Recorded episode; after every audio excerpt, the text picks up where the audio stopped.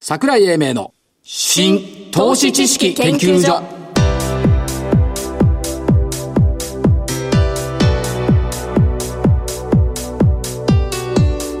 この番組は一般社団法人日本 IFA 協会の協力でお送りしますごきげんよう新投資知識研究所所長の桜井英明ですそしてコメンテーター日本 IFA 協会理事長正木昭夫さんですはい、日本 IFA 協会の正木です。今日もよろしくお願いします。こよちらこそろしくお願いします。日経平均株価からいきますか行きましょうか。 422円94銭安2万1000頃46円24銭はい。 3日続落日足が多分4日連続陰線かなでしょうね。下落幅が令和になってから最大はい。 3月25日以来約4ヶ月ぶりの大きさときたもんだですね。ここのところ何連勝かしてた木曜日なのに。えー、と4連勝していたのが5週ぶりに負けですね。しかも令和最大の下落株やっぱ木曜持ってるね上にしても下にしてもそういいじゃないですか、ボラティリティがあって。だけどこれ何だったんだろうね株価指数先物の売り物がまとまってたっていう、まあ、ドイツ銀行がね撤退するっていうのもありますし、そんなところかどうかは分からないんですけども一一応残念ながら1ヶ月ぶりに心理的な節目の2万1000を瞬間割れ込んだそうなんですよね。で決算発表待ちっていうのとあんまり影響ないと思うんだけど参議院選挙一応週末にあるっあります。ていうところでしょうかでも参議院選挙直接は関係ないような気がしますけどね。だって材料見っけないと市場そうかそう市場関係者仕事にならないそういうことですよねお。正月なんか参議院選挙持ってきたんじゃないえただ、えー、と東証一部の売買代金2兆1777億円今月に入って2回目の2兆円超え12日ぶりですかえ今月に入ってんですからね。 7月1日以来12日ぶりの2兆円超え、はい値上がり55値下がり2000頃75これもりすごかったですね。今日ね嫌な気がしたんだよねあ、そう。朝からね何した何見たいやあけぼのブレーキがずっと買い物だったのよはい。はい。まあ、あの産業支援機構のそうねですねあのー支援が入る可能性があるということで買われてたのブレーキがね主役になると相場にブレーキかかるんだよおお。シャレじゃないんだけど違謝礼じゃないの、んブレーキがアクセルとかってそういうことじゃないのねうの違うのあのね日刊現代っていうところにね、はい連載してるんだけど、何回かあけぼのブレーキをコラムで書いたことがあるんだよおうあけぼのブレーキ書くと相場止まるんだわおで別にあけぼのブレーキさんいい良かったと思うよ、うん良かったと思うけど知ってる会社だしね、はいあの再生支援機構のお金が来てよかったと思うんですけど、うですねこれ不思議なアノマリーだな、と思っているのとあとキャノンがやっぱ良くなかった基はい本的にはね、ちょっと僕は今朝の時はキャノンがちょっと気になりましたね、あの内容がうん観音様がブレーキかけた観音様なるほということだったでしょうかどはいあとはねニューヨーク見てて今日一番ねニューヨークダウとか S&P500 が下げたよりも今日きつかったのはね、ダウ輸送株指数が3%以上下がってたのよはいはいでソックス指数は一応プラスだったのね半導体株指数は、とは輸送株指数がね3%下げるっていうのはこれ景気悪化のサインだよねっていうこ見なといでしょだと思いますよ見るよねそうそれとね桜井さん、はいあのニューヨークさかさすがに新高値取ってたじゃないですか、ええところが動いてたのニューヨークだけなんですよねそうあと全部動いてないんですよだからねもうちょっとねニューヨークも出来高できてくれてね、バブルの予兆でも出てくればね、はいクラッシュして、アンチテーゼとして、東京にお金が回ってくるんじゃないかという期待感もあっただったでねそのバブルっていうのを最近ちょっと見てると、、はいいやや不動産価格が高いんですよねこんなのはいつもそうじゃんいやだけどちょっと異常かなどこが異常な異常かなっていう気がするニューヨークの不動の産あニューヨークねアメリカの不動産価格がうん高いということ自体が異常かなとでこのお金の元が、はいあのエクイティ的なねあの資金だったらまだいいんですけど、はい今回のところ見てるとどうも最近ほら債券の発行が多いじゃないですかおーなんかまた恐怖症法になってきたねということが2000万円ないと老後迎えられないみたいな気に気になってたのあそうですか、うんはいいやいいまたじゃあ何サブプライムローンみたいな問題が出だてくるかんじゃないのってら違う同じような形だからああそうです先に気をつけるとは思いますけどね、まあ老人の方々の継承として受けたまっておきましょうはいどうぞ、はいそれから何個人がどっか行っちゃったって今日書いてあったの書いてありましたねで12年12月10、12月よりも少ない、あしかも MMF が増えていないはい理由は大型 IPO の不振だって面白い面白い見方してたこれね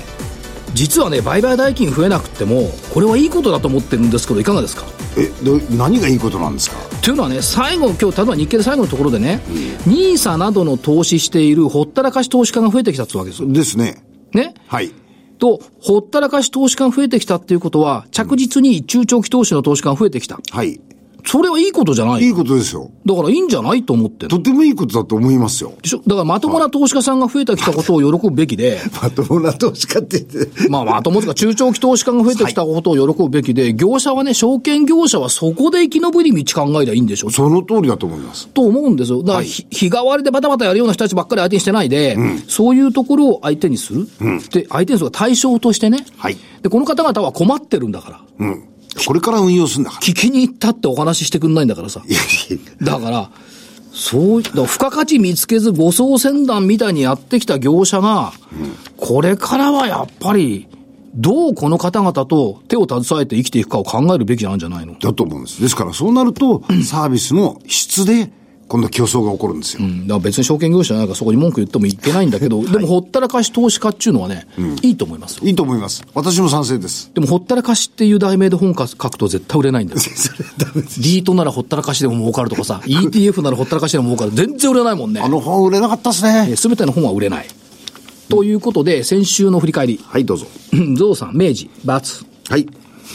もう罰。ウェルビー、6556、バツ。はいソーシャルワイヤー、898円から868円、バツ。はい。ヤクルトが200円下げちゃったから、バツ。行きましたよ、先週。野村監督見てきましたよ。あ、はい、はい。ちゃんとバット振ってましたたよ。くさん来られたらしいですね。 3万7千人。すっごいですで、ね。野村さん言ってたもん。こんだけ来るんだったらもっとやった方がいいんじゃ ねえか。レギュラーの知り合いより多いんじゃねえかとか、いやそういう話も聞こえてきた。はい。それはそうとして。で、えーアンドファクトリー。一個丸。うんストップ高を交えながらね、3930円から4285円。素晴らしい。よかったですね、全敗じゃなくて。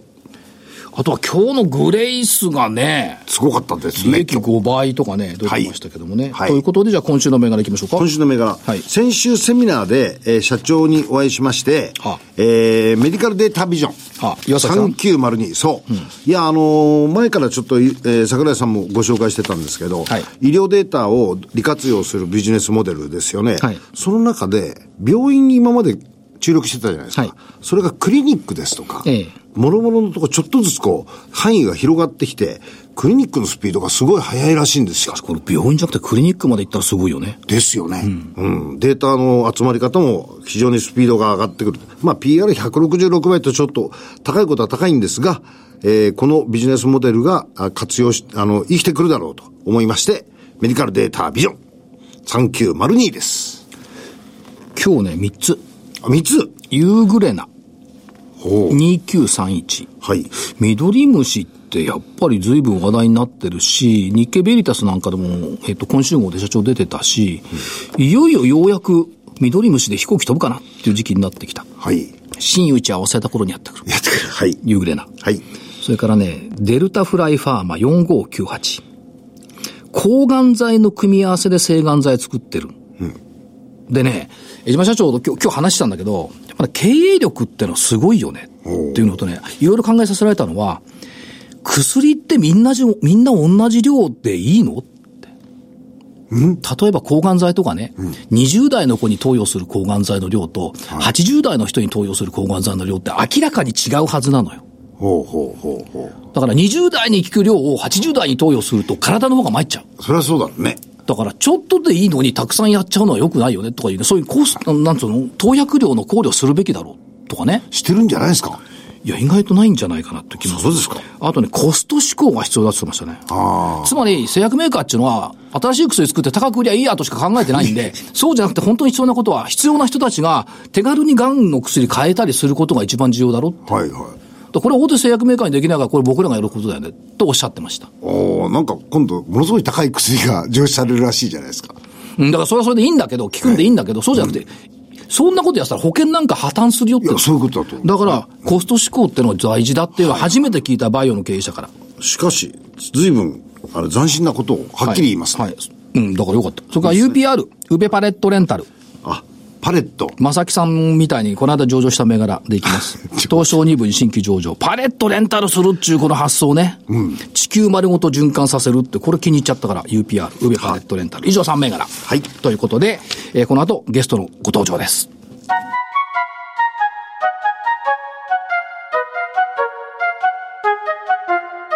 桜井英明の新投資知識研究所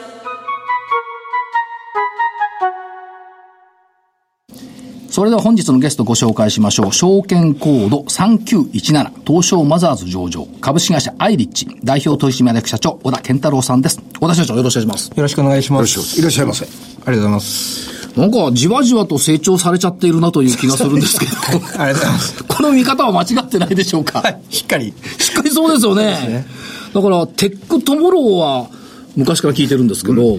アイリッチグループの、その、事業っていうので見ていくと、今3つじゃないですか。はいデジタルフィジカルマーケティングっていう、このネーミングがまず成長しちゃったなという。そうですね。我々もともと O2 をオンライン2オフラインということで、はいはいまあ、スマホアプリ使って集客反則するはいというビジネスからスタートしているんですが、それをさらに、あの、ターゲットを広く捉えようということで、まあ、デジタル領域、フィジカル領域、両方のマーケティングを、まあ、我々が一元的に提供していこうと。はいいうことで、少し、あの、捉える市場を大きくしてですね、さらに成長を目指していこうというのを進めているところです。そうです。だから従来これは O2O 事業って言っていたのが、はいデジタルフィジカルマーケティングと言われると、あ、なんとなくね、ものすごいわかりやすくなる。そうそうそう。僕もそう思いました。でしょ、それから、えっ、と、フィンテック、はいこれはもう従来からおやりになってましたけども、お平高山のサルボーボコインですとか、えー千葉県のはい幕張だった、あー木更津木更津のコインだとか、この辺もスタートしている。そうですね。あの、フィンテックって本当に我々がずっと強みにしているスマホアプリはいの、まあ、技術と親和性が高くてですね、今、あの、アプリ決済なんて、たくさん、あのいろんな会社さんやり出してるのを、我々もいち早くやってたところでして、やっぱりあのアプリで例えばクーポン見ながらお店に行ってそのままデジタルで支払いができるなんていうのはもう分かりやすい典型例はいでして、それを我々は、あの、より地域にフォーカスして、地域の経済活性化のために、我々のアプリの技術とフィンテックの、まあ、技術を使っていこうという取り組みを進めているところです。はい。そして3つ目がライフデザイン領域、住まい町とはのいエンゲージメントということで、この3本柱になってきたんですよね。そうですね。なので、あの、もともと単一でやってた O2 事業だけじゃなくて、はいデジタルフィジカルマーケティングと、はいフィンテックと、ライフデザインという3本の柱で、あーさらに成長させていこうというのを進めているところですなん。か申し訳ないですけど、すごいスッキリしましたね。そうですね。わかりやすいっていうか。でもともとわかりやすかったよ。いや、そう、大津風かわかりやすいからっていう。そうよりやっぱり O2O っていう、まあ、なんていうんですかね、スマホにフォーカスしたところから、より市場全体を捉えて、世の中を良くしていくところに領域を広げていってるようなところですね。そうですね。はいで、えーっと、おそのマーケティングのところで、はいまあ、旧 O2O、はいえーデジタルフィジカルでいくと、例えばその、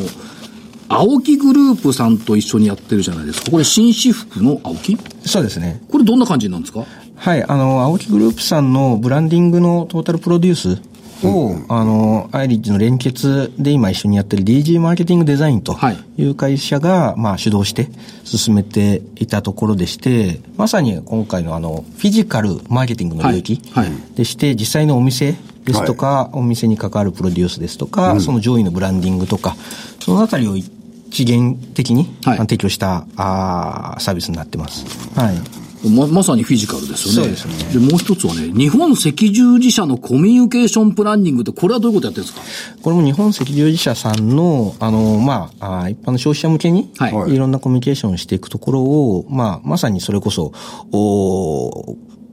マーケティングのクリエイティブから、それこそ動画を作ってはい提供していくようなところまで提供してるっていう、本当にマーケティング側により寄った、ええ新しいサービスの提供の一元の例ですね。はい。これは企画実施制作までワンストップ。そうですね。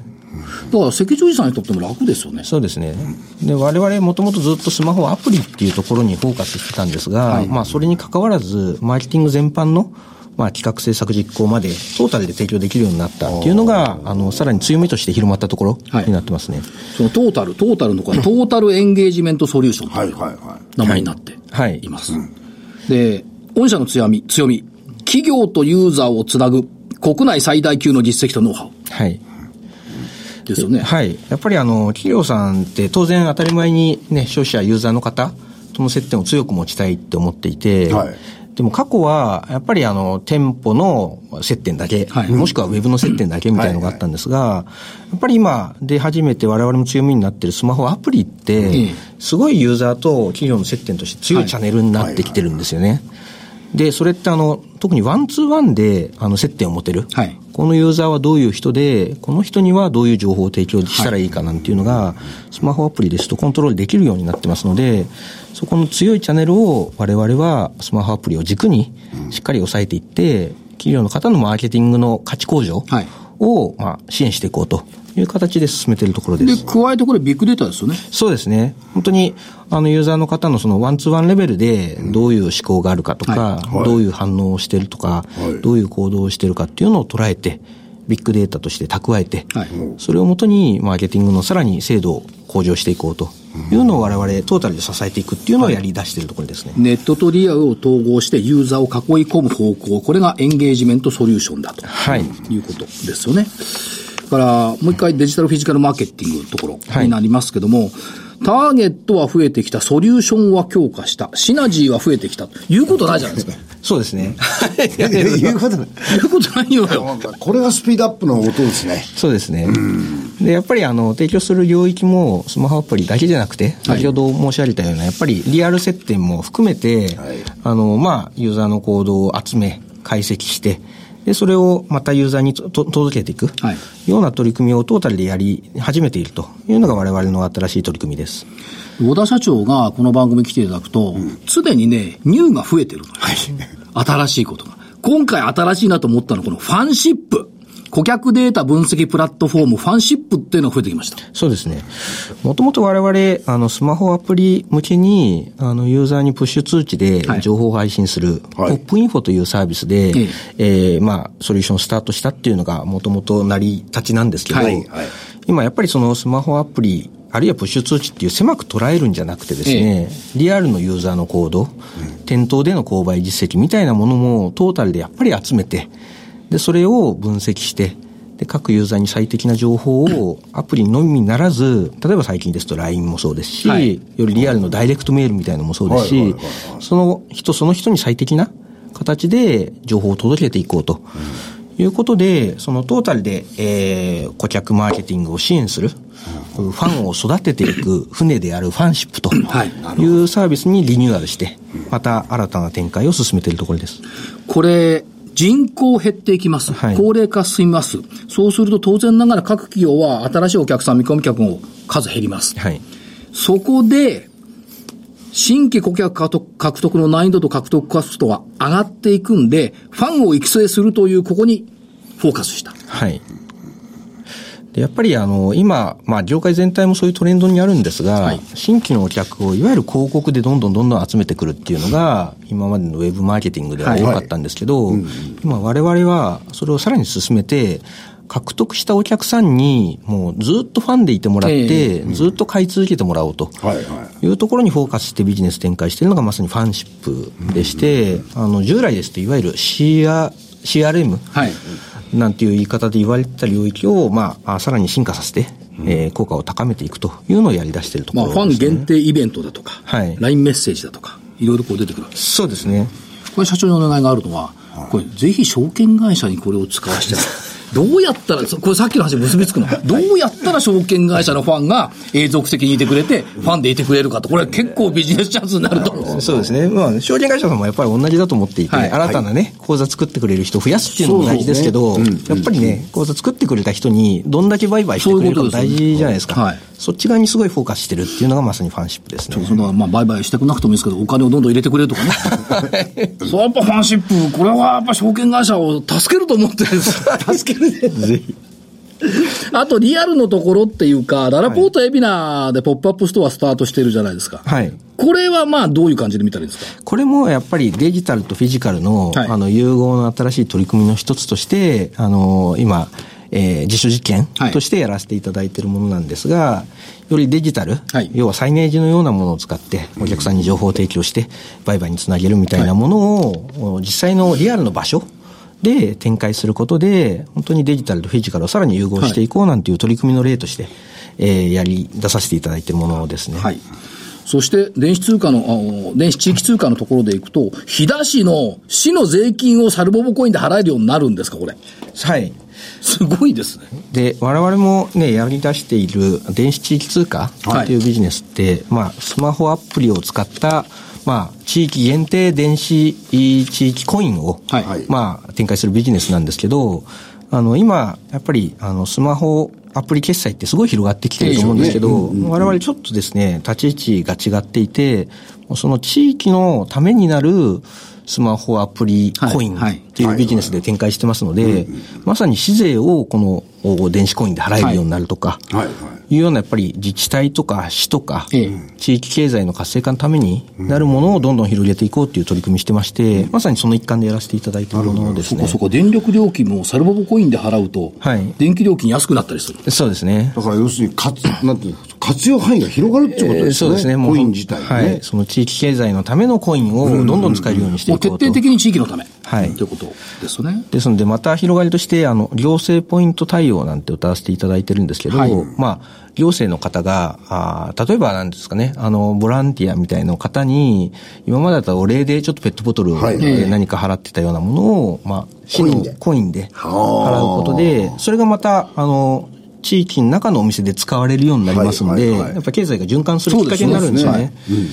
そういうふうに、まあ、あの、市の、まあ、予算なり経済の何かを、もっと地域の中でぐるぐるぐるぐる、どんどん回させていこうなんていうことを狙って、で引すよねき続き取り組み進めていまあ、るとこ流ろ。通量とスピードですか。そうです。ね。はい。東京オリンピックのボランティアさんなんかもこういうポイントもらうとね。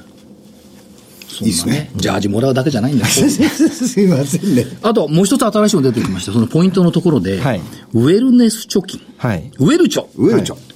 これは三井物産さんとか日本 IBM さんと組んで共通ポイントシステム、ウェルネス貯金。広島で実証実験を開始しました。はいこれはどんな感じですかこれもやっぱりあの、地域通貨、地域コインみたいなのの発展系って本当にいろんなパターンがありまして、はいその発展系の一つなんですが、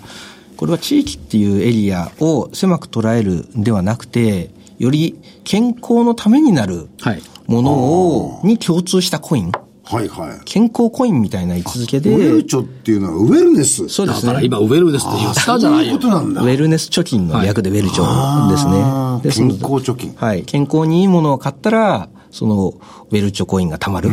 で、使える場所も健康にいいことができる場所。なんていうことで、あの、取り組み、まあ、実験ですね。始めさせていただいているところですね。これやっぱ健康っていうキーワードってのは大きいですよね。そうですね。で、健康のポイントをもらったら、健康に使えますよね、やっぱはい。でますます元気になって、正木さんだって長生きできちゃうよ。いやありがとうごもざいまうす。してるけどさ。えまだしてません。で、これ、えっ、と、アプリの開発技術だとか、やっぱり電子通貨今まで使ってきたっていう部分っていうのは、やっぱり役に立ってるってことですかそうですね。やっぱりスマホアプリで、その電子、いまあ、通貨、コインというのを管理して、で、さらに言うと、やっぱり使いやすいアプリにしていくなんていうのは、やっぱり経験とかノウハウが必要な部分でして、その領域ずっとやってきた我々ならではの、やっぱり、えー技術というか、経験値を使った取り組みの一つとしてやらせていただいています。これね、楽しみなんですよ。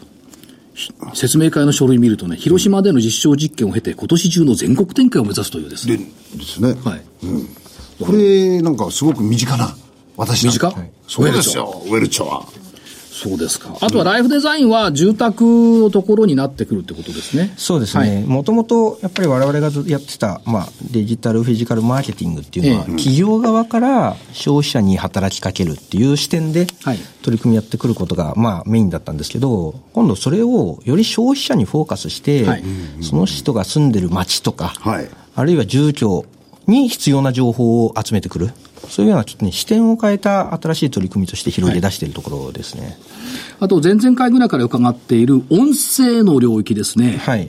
これは随分伸びてきてるんですかひはい、そうですね。これやっぱりすごい、あの、市場としても伸びてきてますし、我々のビジネスとしても、あはいの、伸び出しているところなんですが、あの、音声ユーザーインターフェース、ええボイスユーザーインターフェースなんて言ったりするんですが、やっぱり、あの、音声で、いろんな情報のやり取りができるもの、はい例えば、まあ、アマゾンのアレクサとか、はいなんていうのは代表例の一つなんですが、それの、おやり取りするプログラム、スキルっていうんですが、はいそれを開発するなんていうのを今、あの、強化しだしているところですね。これさっきね、面白い話しててね、正木さんの相づちぐらいはね、覚えさせりゃここに置いときゃ放送できるって言ってたあそれいらなくなるってこと いや、そんなこと言ってない。そのぐらいができるって言ってましたよ。いつでもゴルフに自由に行けるようになるっていそうう話仕事をほっぱらかしてゴルフに行けるように。いいですね。だけどこれは実際問題として、身の回りでやっぱり増えてきてますし、声でしか質問しない人たちとか増えてるんでしょそうですね。やっぱりね、スマホアプリ我々やってますけど、やっぱスマホアプリ取り出して天気情報を見るだけでも、やっぱり2アクション、3アクションあるものをええ、スマートスピーカーに、今日の天気はって言ってすぐ帰ってきたら、やっぱり便利な側面もありますんいでい、ですね、それ。であとあれですよ。寂しくなってくるから、話しかけるもん。おお。例えば私単身赴任してる時テレビと会話してたもんね。あ、そう。その頃人工音声ないから、あ、そうですねあ。そうだね、今日晴れたね、みたいなね。帰ったらいいですね。ご主人様お帰りなさい。そうそうそう。だから、すこのエリアって、でも他にも通用しますよね。そうですね。で、さらに、やっぱりこの音声ユーザーインターフェース領域って、今後ますます伸びてくると我々は思でしょっうねてまして、で、その伸びていく市場をさらに伸ばしていくために、はいあの、我々ノイドっていうサービス名で提ええ供してるんですが、その音声ユーザーインターフェースの、あの、スキルというプログラムって、いわゆるエンジニアが、あの、作って、はい作り込まなきゃいけなかった、おうおうあープログラムなんですけど、それをエンジニアじゃなくても、プログラムなしえで、え今のようなやり取りを簡単に作れるようになる、そういうまあサービスとしてノイドっていうのを提供してまして、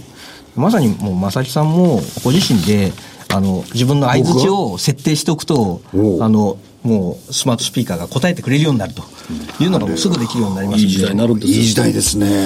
で、えっ、と、業績面最後に今期は、えー3月期、増収増益を目指すとはいいうところです、そうですね。はい。あの、しっかりさらなる成長を目指してはい、取り組み進めていってるところですので、はい。ぜひ応援いただければと思っております。そして最後に一言メッセージをお願いします。はい。今、あの、お話しさせていただきましたように、我々ずっとスマホアプリマーケティング、O2O なんていう領域でやらせていただいてきたんですが、あの、今日お話しさせていただいたデジタルフィジカル領域、フィンテック領域、あとライフデザイン領域、この事業の3本柱作りまして、またボイスユーザーインターフェースなんていう新しい取り組みもですね、はいあの、しっかり進めていっておりますので、まあ、さらに成長して、あの、皆様に、あの、喜んでいただける会社になっていきたいと思いますので、よろしくお願いいたします。小田社長、ありがとうございました。はい、ありがとうございます。本日のゲスト、証券コード3917東証マザーズ上場株式会社アイリッチ代表取締役社長小田健太郎さんでした。資産運用の目標設定は人それぞれにより異なります。個々の目標達成のために独立、中立な立場から専門性を生かしたアドバイスをするのが金融商品仲介業 IFA です。一般社団法人日本 IFA 協会は企業 IR 情報を資産運用に有効活用していただくため、協賛企業のご支援のもと、この番組に協力しております。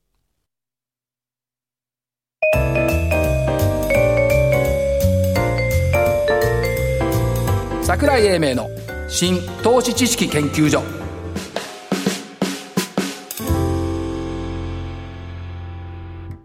この番組は一般社団法人日本 IFA 協会の協力でお送りしました。なお、この番組は投資、その他の行動を勧誘するものではありません。投資にかかる最終決定はご自身の判断で行っていただきますようお願いいたします。ではお知らせが2つ1つは8月3日土曜日13時から、えーと名古屋名称ホールで私の株式講演会、株式講演会だけだけです。ホームページ IFA 協会のホームページからお申し込みいただければ、ということですね、えーもう一つは来週の木曜日、えー、株都庁鉄工会館でさっき言った夕暮れな久々の IR なんだよねあとデルタフライファーマー2社の IR と私の株式講演会を日本証券新聞主催でやりますんで、こちらは日本証券新聞のホームページからお申し込みいただければ無料でどちらも参加できますということです、えー桜井英明の新投資知識研究所本日この辺りで失礼します、えーお相手新投資知識研究所所長の桜井英明そして日本 IFA 協会正木明夫でした。それではごきげんよう